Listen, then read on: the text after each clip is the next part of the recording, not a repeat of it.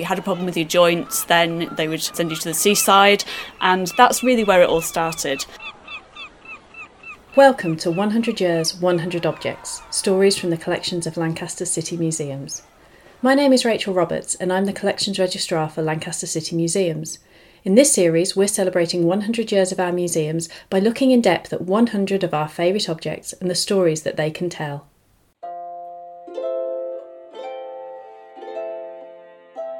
Today, we're looking at an everyday book which any tourist to Morecambe might have carried round. In many ways, it was designed to be disposable and only relevant for a short time, but it carries on it a slogan and an idea which has endured for many decades. Today's object is a tourist guide from the 1920s.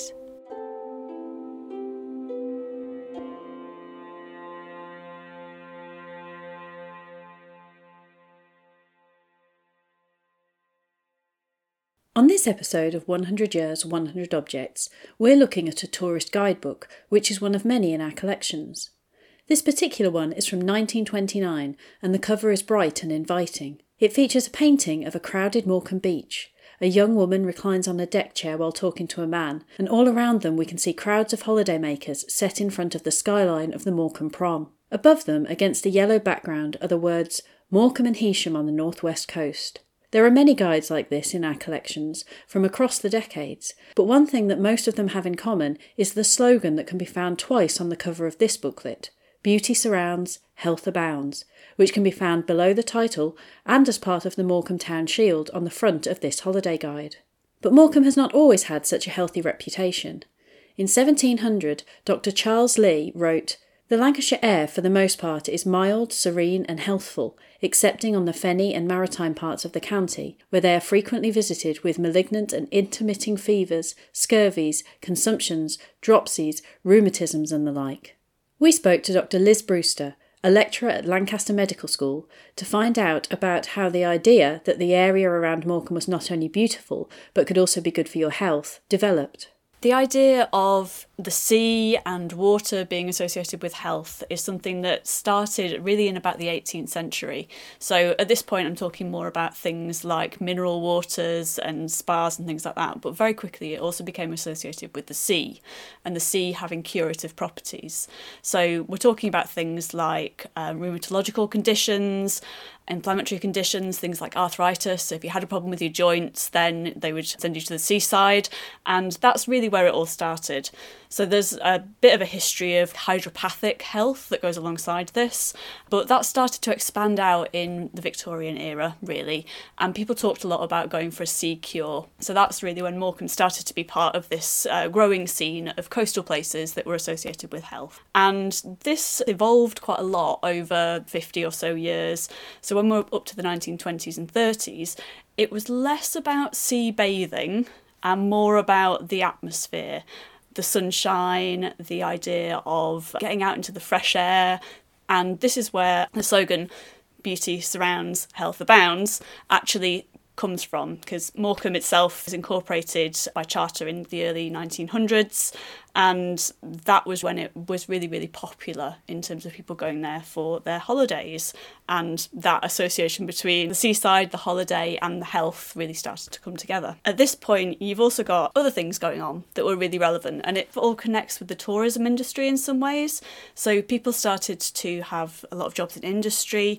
You've got things like the wakes weeks which came in and all of a sudden the factory would close down the mill would close down for a week and everyone would disappear to the seaside. So at this point, you've got Morecambe being known as Bradford by the Sea.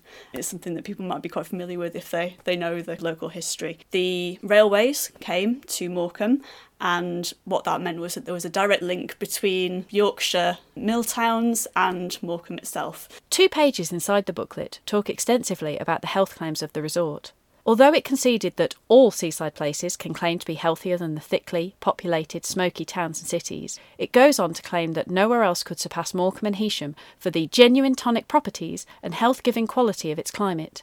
It describes the area itself as a qualified practitioner in numerous diseases and finishes with Before it is a pleasure resort, it is essentially a health resort, and that is surely the reason why you should come this year. So, what sort of people did come to Morecambe in the first few decades of the 20th century, and what specifically about this area did they think would be good for their health? So, most of the people that would have visited Morecambe were mostly working class people, a little bit of middle class people as well, but it was in this era of holidays when people came by train and it was lots of people coming out of the factories together. There were lots of things that attracted people to Morecambe in terms of the fairgrounds and the swimming and so forth that were there. But it would have really been people from other parts of the country, mainly Yorkshire and associated and it was very much something that people enjoyed doing. So when they, they had their ability to, to take that little break, they would come, they would use their holiday days, and they would come and spend their money in Morecambe. Morecambe is such a beautiful place. You have the sea, the coast, you have the Lake District Hills in the background, and it all came together in this idea of being in a lovely, beautiful place, fresh air, ability to have exercise. A prom at Morecambe is a great place for walking and so forth.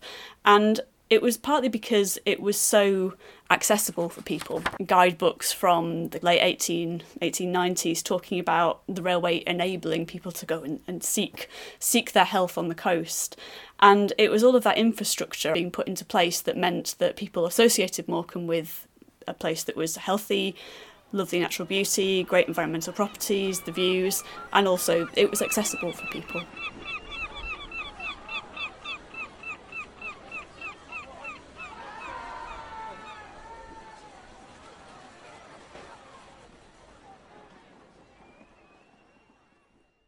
As an educator in modern health, we asked Liz what health provision in Morecambe was like today and what challenges the area faced in recruiting the health professionals it needs.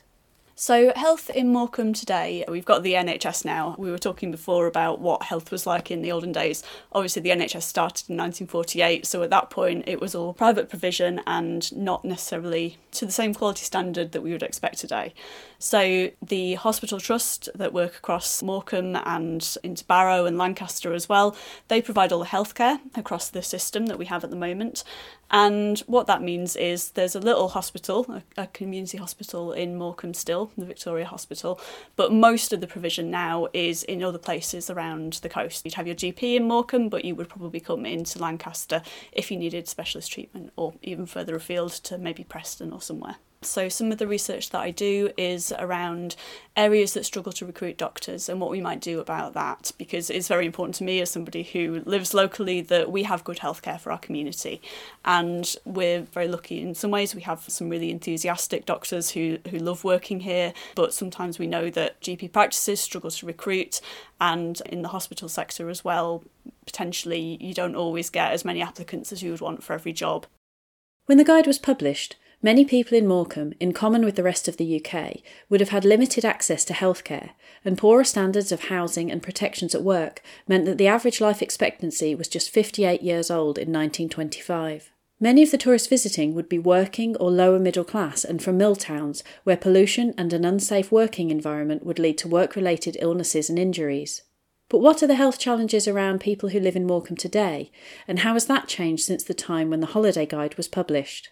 It's different from the past in a number of ways. When Morecambe was really at its heyday, there were a lot of people who came in and were tourists. And so, what that meant is that the housing stock was a very particular type. We've got all of those lovely big terraced houses that were guest houses in the olden days. And as Morecambe declined in popularity as a tourism resort, you know, we, we've got people um, who go abroad now for their holidays, we've got people doing things like go on caravan holidays and things. We're not as tied to the railway anymore. And so Morecambe fell out of fashion as a tourism resort, but the housing stayed the same. And what that meant is that you end up with what we call houses of multiple occupancy instead. So lots of people living in the same house sometimes that housing isn't the best quality, and a lot of the time, because of the location, it's not necessarily very popular. So you end up with quite a lot of people who might not be in work at the moment or might be struggling with their health. You know, the housing is cheap, and so they end up coming to live in Morecambe. And in 2021, the Chief Medical Officer released a report, and it was called Health in Coastal Communities. And in it, he said, the sea is a benefit, but it's also a barrier. And that's really where Morecambe is now at the moment in terms of, of health challenges. It's not the only coastal community that is facing these challenges by any stretch of the imagination. But we end up, because we have these houses of multiple occupancy, they're very cheap, um, people can afford to live there. We've got quite a lot of older people who move into the area because the work is quite seasonal on the coast. Often, what that means is that young people move out of the area because they're looking for a job, they're looking for opportunities. And what that means is that Morecambe now has a, a higher median age than other communities around, and that means that there are more people that have uh, long term conditions or health problems or disabilities who live in the area. So, obviously, that's quite challenging if you are a local GP or if you're working in the, the hospital because you're treating people that might have multiple conditions, different interactions between them, more severe diseases of older age. You know, in the olden days, people used to die a lot younger, so we, we didn't see as many cases of things like cancer or, or stroke because people died of something else first. And what that really means is that Morecambe ends up, like other coastal communities, with quite a lot of health challenges, and the people that live there are quite often sicker than in other locations, and there's a lower life expectancy. So if you live in Morecambe, probably one, one and a half years lower life expectancy than if you live in other areas of the UK. Liz finished by telling us how this beautiful area can still provide a boost to our well-being. Morecambe is fantastic in a lot of ways. I really love it as a place to be, and one of the reasons for that is because it has this amazing outdoor space. The prom is flat, it's great for exercise. There is a little trail between Morecambe and Heysham where you can measure your steps, see how far you're walking, see how fast you're walking, and there are still the benefits that were there with that original slogan. It's still a beautiful location. You can still look out and enjoy the sea and enjoy being in nature. We talk in research a lot about the idea of therapeutic landscapes. The basic idea is that a place can be therapeutic in its environment and have these inbuilt qualities to it that make it beneficial to be in that space. And if I was going to talk about Morecambe, I might call it a therapeutic landscape in that respect. Thank you for joining us for this episode of 100 Years, 100 Objects. Join us for other episodes on everything from silverware to sunshine recorders.